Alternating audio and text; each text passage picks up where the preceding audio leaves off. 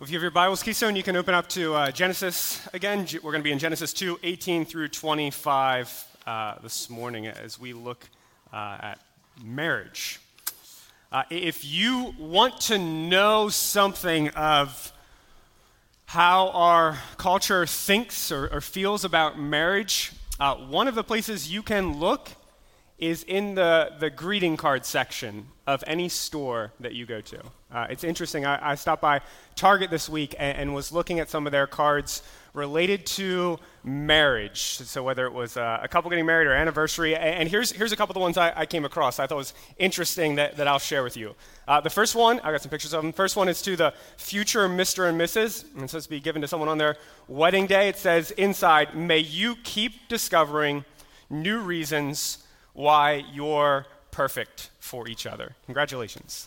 So, so in some sense, the marriage maybe is about two people being perfect for each other and continuing to find new reasons that they're perfect for each other. Or, or here's another one. It says, Never love anyone who treats you like you're ordinary. It's a quote from Oscar Wilde. Uh, and then inside it says, You bring out the best parts of me and make them shine for everyone to see. So you might think, okay, maybe marriage is about someone else bringing out the, the best parts in me uh, for everyone else to see. Uh, or, or, this one uh, is, I think, one that a couple would give on their first anniversary. It says the first year of marriage obstacle course. Uh, finding, the finding hair in the sink wall climb, uh, the holidays with the in laws swamp of doom, the agreeing on home core, home decor ladder drill, the sharing half of the closet mountain, the when are you having kids question hurdles, the trying to pick out a show to watch long jump, the what do you want for dinner?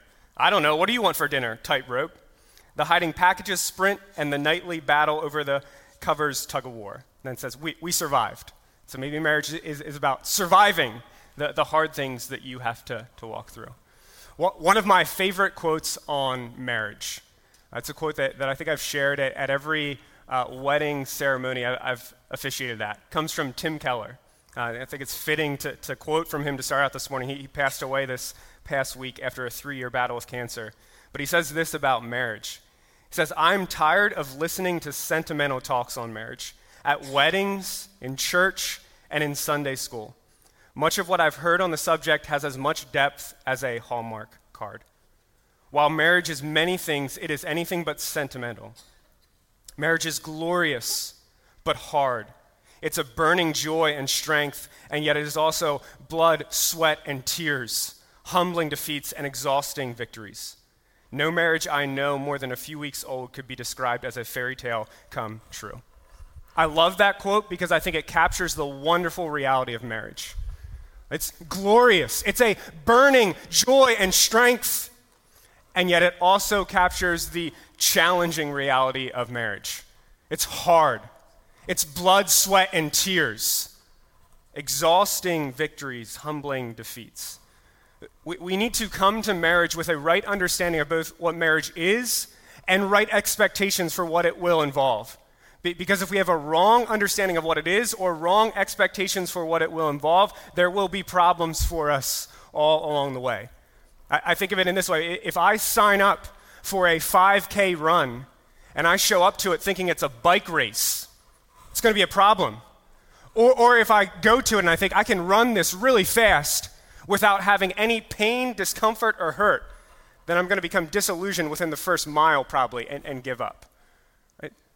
We need to have this reality when it comes to marriage that we have right understanding of what it is and right expectations. And Genesis 2 18 through 15, I think, helps gives, uh, give us both of those things. Now, now, I might say, before we look at that passage, if, if I'm going to compare uh, marriage to running a race, that, then I also might compare speaking about marriage in front of a group of people like running a race through a minefield. Because there are all sorts of emotional mines that could be stepped on this morning as we talk about marriage. I mean, let, let me just ask you, even before I, I mention some, when you hear the word marriage, what, what thoughts come to mind and what feelings are stirred up within you. There are probably those who, who have never been married and experience a longing to be married, and yet the pain of that longing being unfulfilled. There are others who, who maybe don't have any desire to be married and yet can end up feeling like a second class citizen in a quote unquote married world. There are others who've been married and yet know the deep pain of losing a spouse to, de- spouse to death. There, there, are others who've had marriages end in divorce and experience the pain and shame that comes along with that. There are others who are married, but, but marriage is probably an unhappy reality that feels more like a burden than a joy. And, and then there are others who marriage really is a strength and a joy, and yet it's still full of both good days and, and really, really difficult days. And, and my hope is that as we look at Genesis 2, 18 through 25, it has something to say to everyone, single and married, wherever you are at. And so while I'm going to focus on marriage, I'm also hoping to apply what's said in these verses to everyone, whether you're, you're married or not. So, so here's where we're headed this morning with that in mind.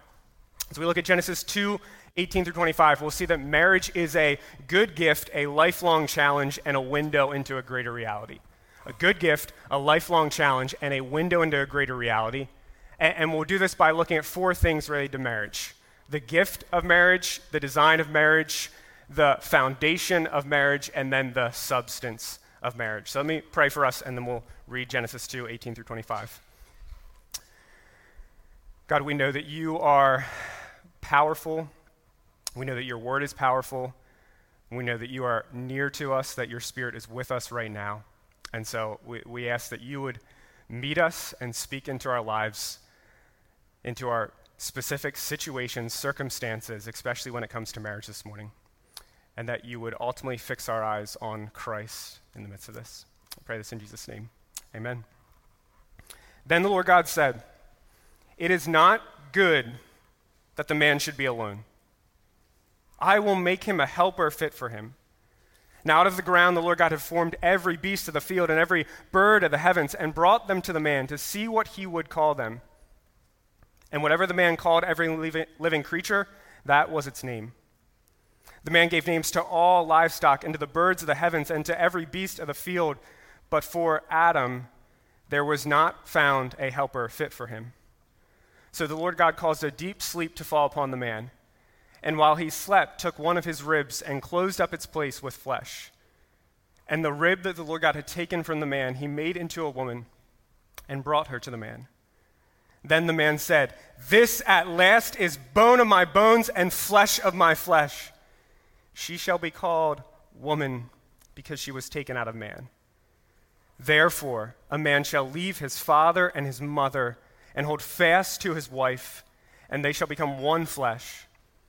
And the man and his wife were both naked and were not ashamed. The, the first thing that I think we can see in this passage is, is maybe, maybe the most obvious that marriage is a gift. It's one way God graciously meets our God given need for relationships. One way that God graciously meets our God given need for relationships. Genesis 2:18 has the very first not good of the Bible. Up to this point, everything is good, good, good, or very good. And then we come across a not good before sin enters the world. And, and we're told exactly what's not good by God Himself. He says, It is not good that man should be alone. God creates us with a need for relationships. He creates every single one of us with a need for relationships. God, at his very core, is relational. Like that, this, this means that ultimate reality in this world, God himself, in his very DNA, is relational because he's Father, Son, and Holy Spirit. And so when he creates humans in his image, then it's woven into our very DNA that we need relationships.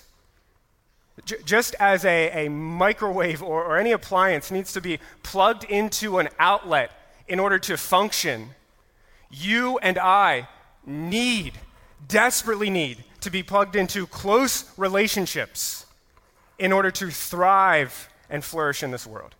Like we long to be known and loved by other people. That, that's the relationship we were designed to have with God, but also the relationship we, we need and we're designed to have with, with other people. That's why God can say, It's not good that Adam is alone, even when he lives in paradise and walks with God. And say, no, it's not good. He needs someone else. And we find that God gives the gift that meets the need. God, God is the one who provides for man's relational need when he creates the woman in this passage. Now, let me stop and ask a question. Maybe you wondered this as you read through this passage today or before. Why does, Ad, why does God make Adam wait for his wife?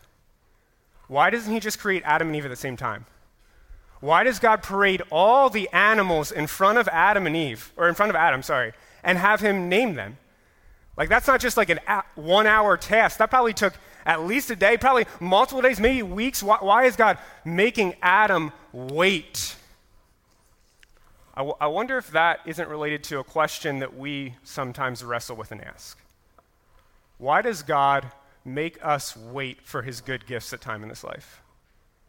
Why, why does God make us wait sometimes for marriage, for friendships, for kids, for a job, or any other of his good gifts? Maybe making us wait much longer than we feel like he should. I, I wonder if why God made Adam wait and why he makes us wait isn't this fact. Be- because as he makes us wait, he teaches us then to see those things as what they really are gifts and that the longer he makes us wait for his good gifts, the more he teaches us to cherish and relish them and, and, thank him for them because of the time that we've waited and prayed for him to provide in some area of our lives. my son has, in the past year, had this way of responding to receiving some gift. And it can be even like a really small thing. I think one time he got a little Miss Fritter bus, bus from Cars. and, and he'll say this in response.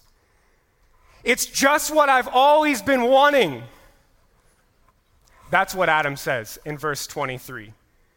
This is just what I've always been wanting. This, this is bone of my bones and flesh of my flesh. See, God demonstrates his goodness by providing for our relational needs in this life. And, and while marriage is specifically a gift where God meets our need for close relationships. We don't just find it in marriage. To, to those who, who may be single, and you may or may not long to be married, you, you still have the opportunity for close relationships with other people. And, and in fact, by the virtue of you not being married right now, it might open up the way or opportunity for you to have close relationships with more people because you, you're not locked into a spouse right now and have that responsibility. I, am not saying that it's not painful to wait for marriage. That's not what I'm, all what I'm saying. And, and maybe just a specific challenge to those who are married. And I'm speaking to myself here. We need to do a better job in the church of incorporating those who are single into our lives and families. Like, as the church, we should care about everyone's relational needs, not just our own biological family. And I think that's an area where we really need to pick it up and work on as a church because we tend to be so focused on the biological family that we forget there are lots of people who don't have that biological family and are craving closeness. And we might just ask, well, how can we help in that area? Genesis 2 shows us that relationships are a gift that God gives to us. And when we say that marriage in particular is a gift, we mean that it's given by God, and so it's also designed by God. Which leads us to the second thing the design of marriage. Marriage is designed by God to be a complementary union of one man and one woman. Marriage is designed by God to be a complementary union of one man, one woman. There's some really important words in that sentence, and we'll try to get on them. If, if marriage is simply a man made institution, if it's just something that over time we as humans have come up with, then ultimately we are the ones who define what it is. Right? Like if it's just a man made thing, then ultimately we are the ones who define what it is. So, so either our culture defines what it is, the state defines what it is, or, or I define what it is. If it's just something we came up with. But, but if it is a God given institution, which is what we believe Scripture teaches, then God ultimately tells us what marriage is. He designs it, and his design is good and meant to help us to flourish. And in Genesis 2 18 through 25, God is defining marriage for us. It, in creating marriage, just stop and think about this. God could have made it whatever He wanted it to be. He created it, He could make it whatever He wants it to be. Yet we find in this passage that He says it, marriage is ultimately between one man and one woman. And so, our culture, or any culture that may attempt to redefine marriage in some way, ends up with marriage that isn't ultimately marriage in God's eyes and that goes against his good design and so will lead to problems in the long run because God's design is always good for us and what's best for us and what he wants for us. We, we see in this passage that marriage involves not just a difference in biology, but also a difference in roles in the context of marriage. Did you catch one of the key repeated phrases as we read through this passage? What was one of the key repeated phrases? A helper fit for him. That when God makes woman, he's making a helper fit for man. And we say, whoa, whoa, what does that mean? What does that mean? Because that can immediately start to rub us the wrong way. So let, us just stop and ask, well, what, what does the word helper mean? It's a word that means strength especially the strength to supply what is lacking in someone else. That's why it's a word that's most often used of God in the Old Testament. That, that maybe you're familiar with Psalm 121, where the psalmist says, I lift my eyes up to the hills. Where does my help come from? My help comes from the Lord who made heaven and earth. It, it's the exact same word. So, so for the Bible to say that God creates woman as a helper is not demeaning in any way. It's saying women supply strength and what is lacking in man, especially in the midst of a marriage relationship. Well, what about that word fit for him? A helper fit for him. It, it means that man and woman are both like each other in the right ways and different and unlike each other in the right ways like each other in the right ways. Might, some people translate like opposites, similar yet different. That man and woman are like each other in the sense that both man and woman are 100% made in the image of God. That means they have equal, fully equal dignity, value, and worth. And that's where we start. But, but that man and woman are also different, highlighted by the fact that in the creation account, they're created at different times, in different ways, with different bodies, and given different roles in the context of marriage, and, we would also say in, in, the, in the church as we expand out into the rest of Scripture. Now, why, why does that matter, though? Why does that matter? Why should we hit on that and think about that? Because marriage is about complementary mission. Marriage is about complementary mission that men and women need each other to work towards a common mission in both the biological family and the spiritual family. That if we want to fulfill the creational mandate, multiply, fill the earth, we need men and women. And if we want to make disciples of all nations, we need men and women. It's about a complementary mission going together. And, and not just in a general way, but like in a specific way, in, in, in what you've been called to in your own life. I, I, have been called to be a preacher at this point in my life by God, for however long that is. But, but, what, but the, the reality is as well that my wife plays a massive part in helping me carry out that calling. Look, what, what you see on a Sunday morning is you see me up front speaking to you and preaching. What you don't see, probably none of you see, is my wife throughout the week strengthening me, supporting me, encouraging me, and helping me in so many different ways. What you don't see is her every Friday night or Saturday morning reading my sermon and then giving me feedback on it. So that ultimately what I have on a Sunday morning is better as a result of it. Because she can tell me, hey, Kyle, don't say that. That's dumb. She's kinder than that. Don't worry. She hasn't said that yet. But she could at times. Or she was, hey, have you thought about this? Or maybe I would word this in this way. And then on a Sunday morning, she gets the kids out of bed. She dresses them. She gets them here all by herself so that I can be here. Like, that's strength. Man, that's strength.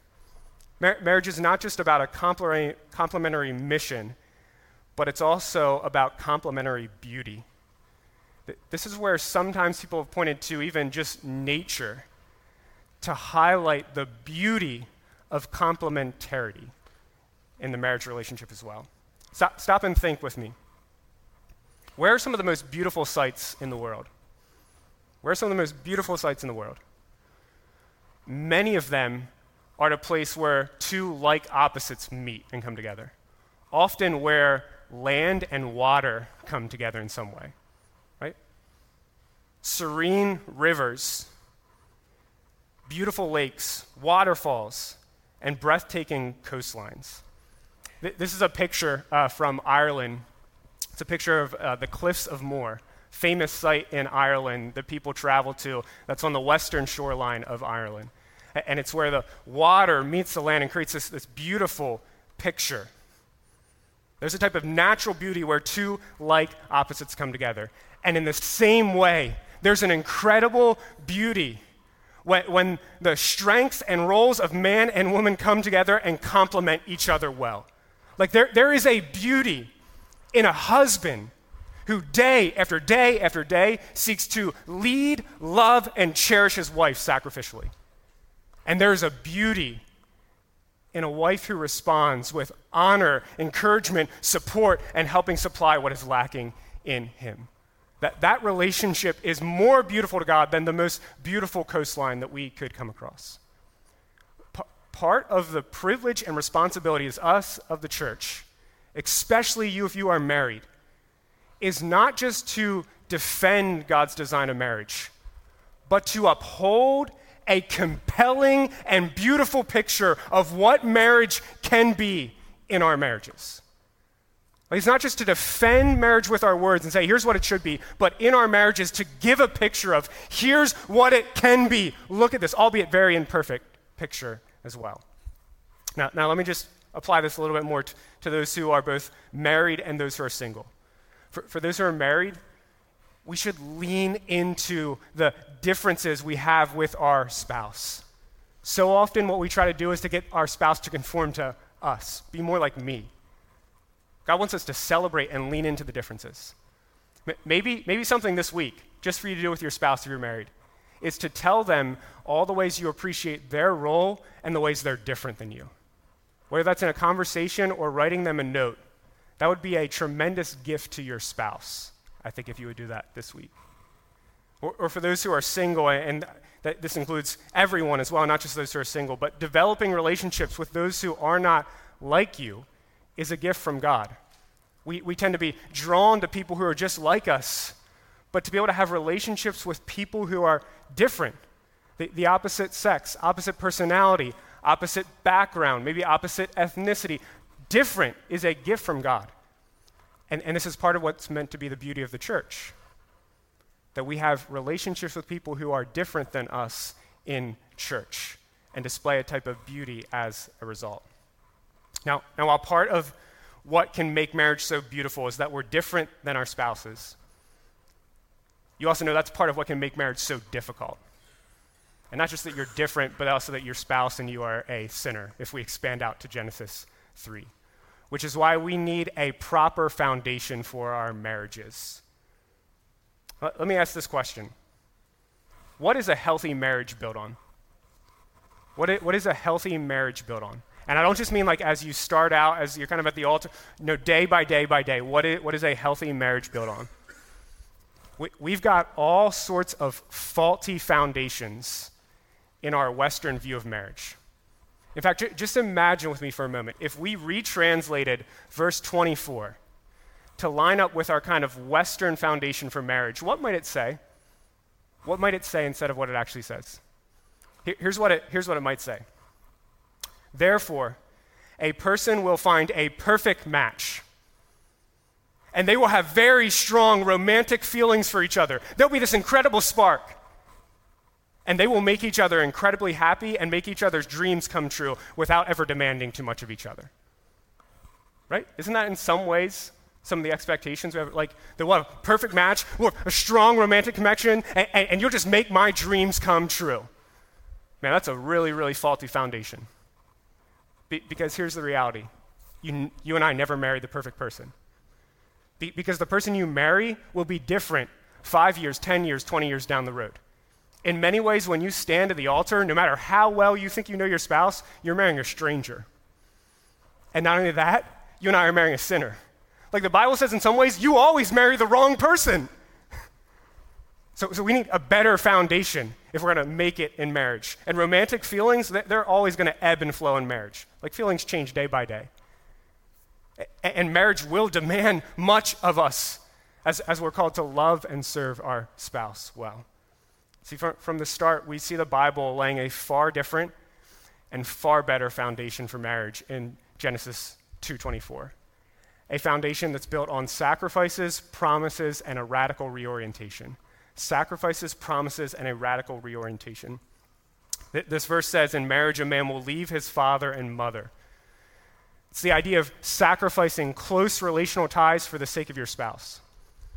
But, but it applies not just to sacrificing relational ties, but sacrificing every area of your life.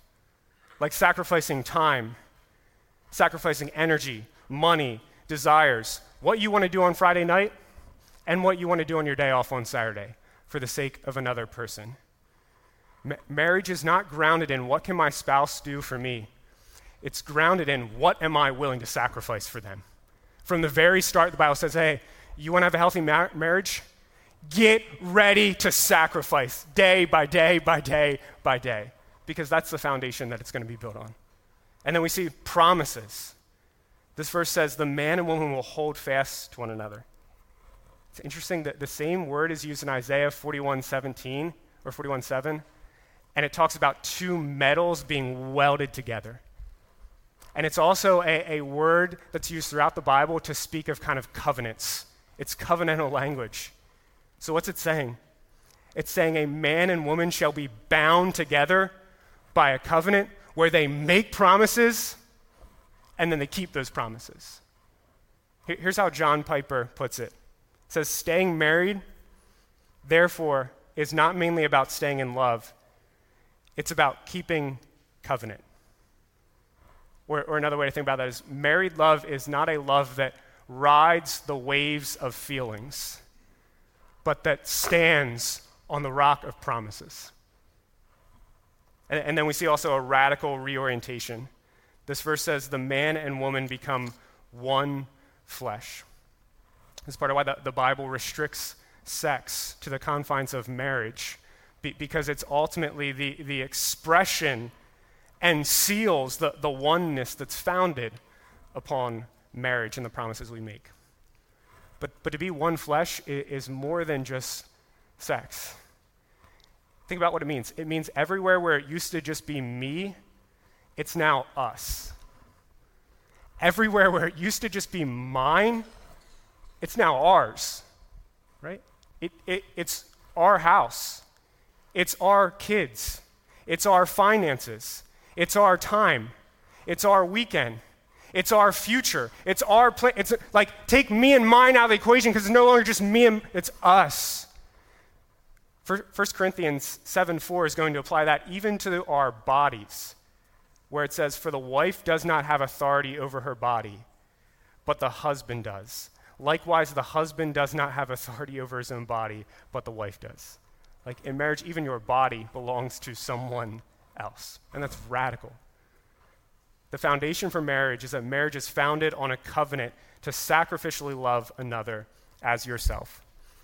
Joy in marriage in particular and relationships in general is always founded on a willingness to be committed to other people and sacrifice for them.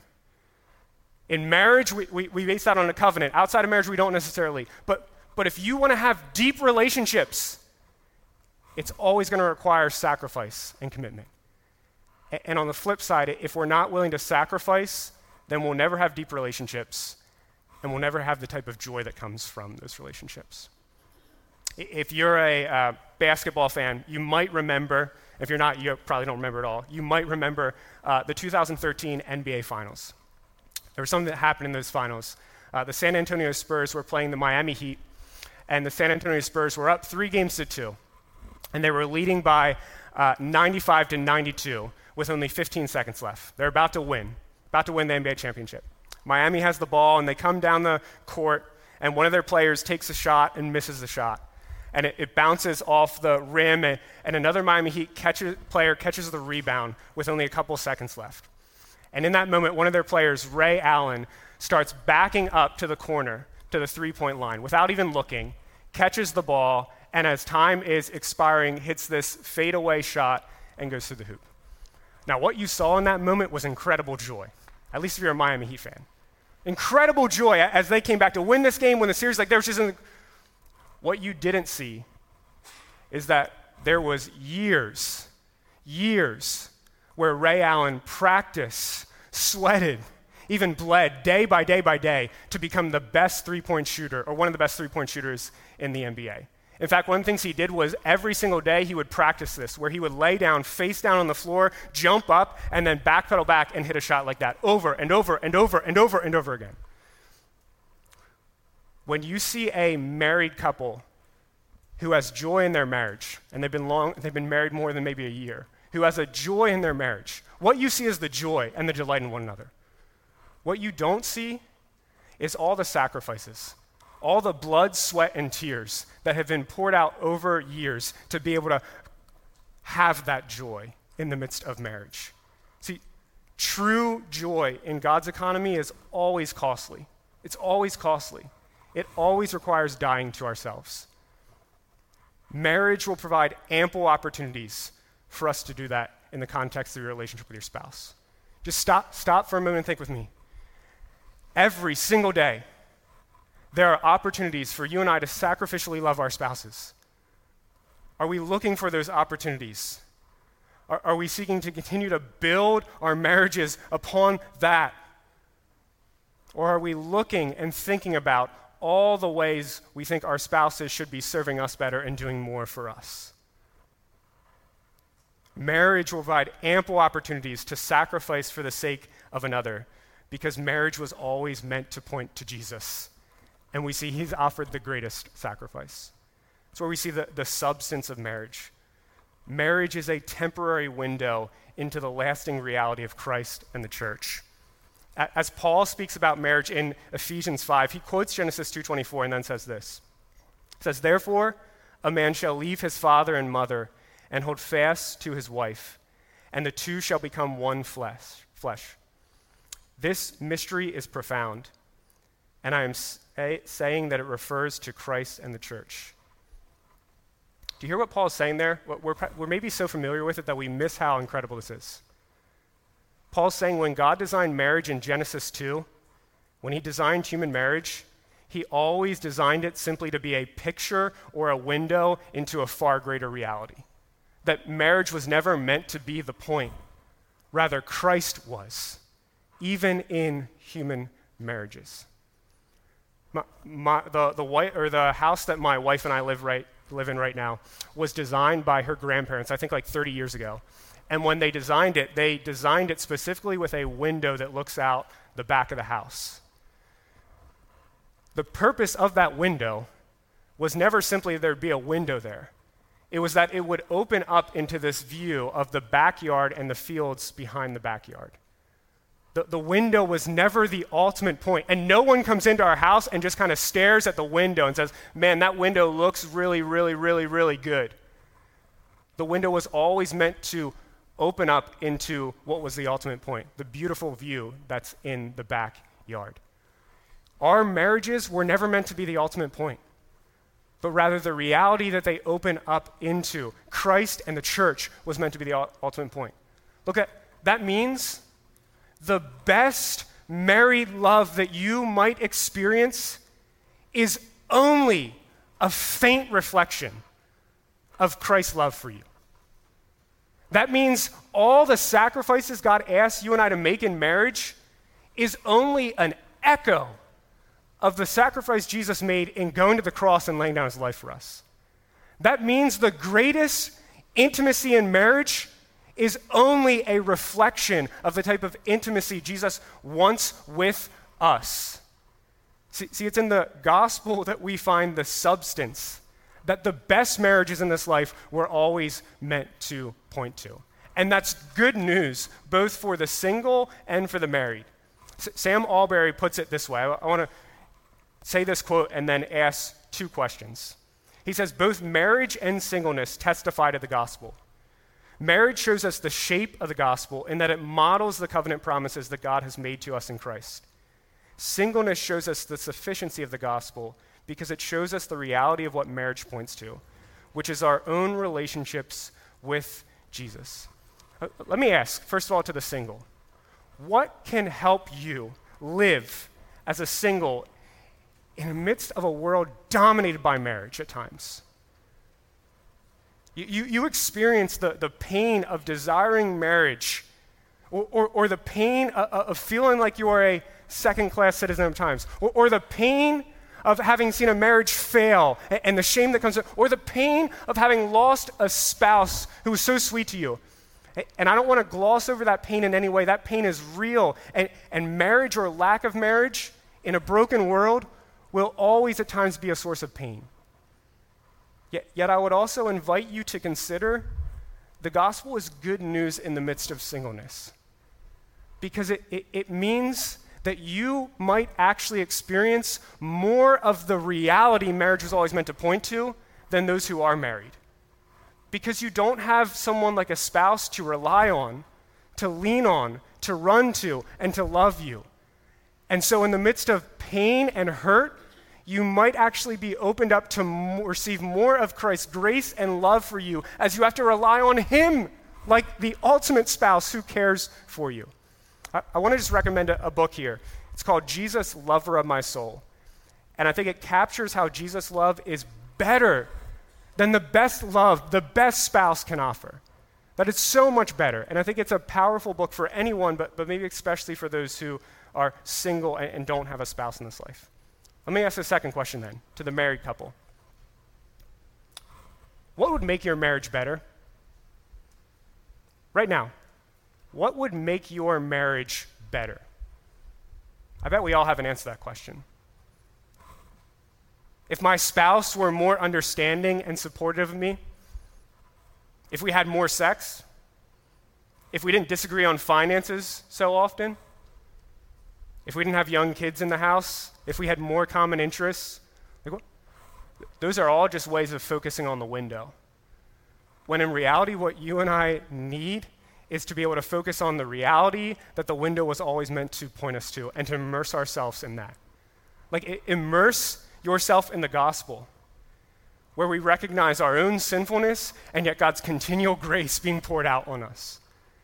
immerse yourself in the gospel and see the beauty of Jesus laying down his life for you and for me, though we don't deserve it one bit. immerse yourself in the gospel and see how God remains committed to us and to our good, though we give him reasons every single day to pull back from that commitment. Like, immerse yourself in the gospel and see how, even as you are faithless and wonder, God remains faithful to pursue you in love immerse yourself in the gospel and hear how God meets all the ways that we blow it, not with accusation, but with a therefore there is now no condemnation. See, you, what would make your marriage better?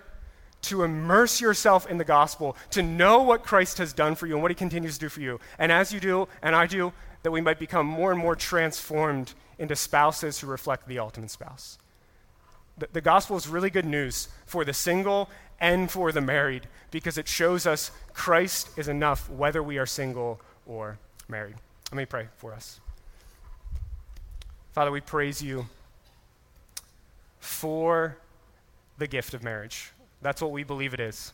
We believe it's a tremendous gift from a good God who loves to provide for us.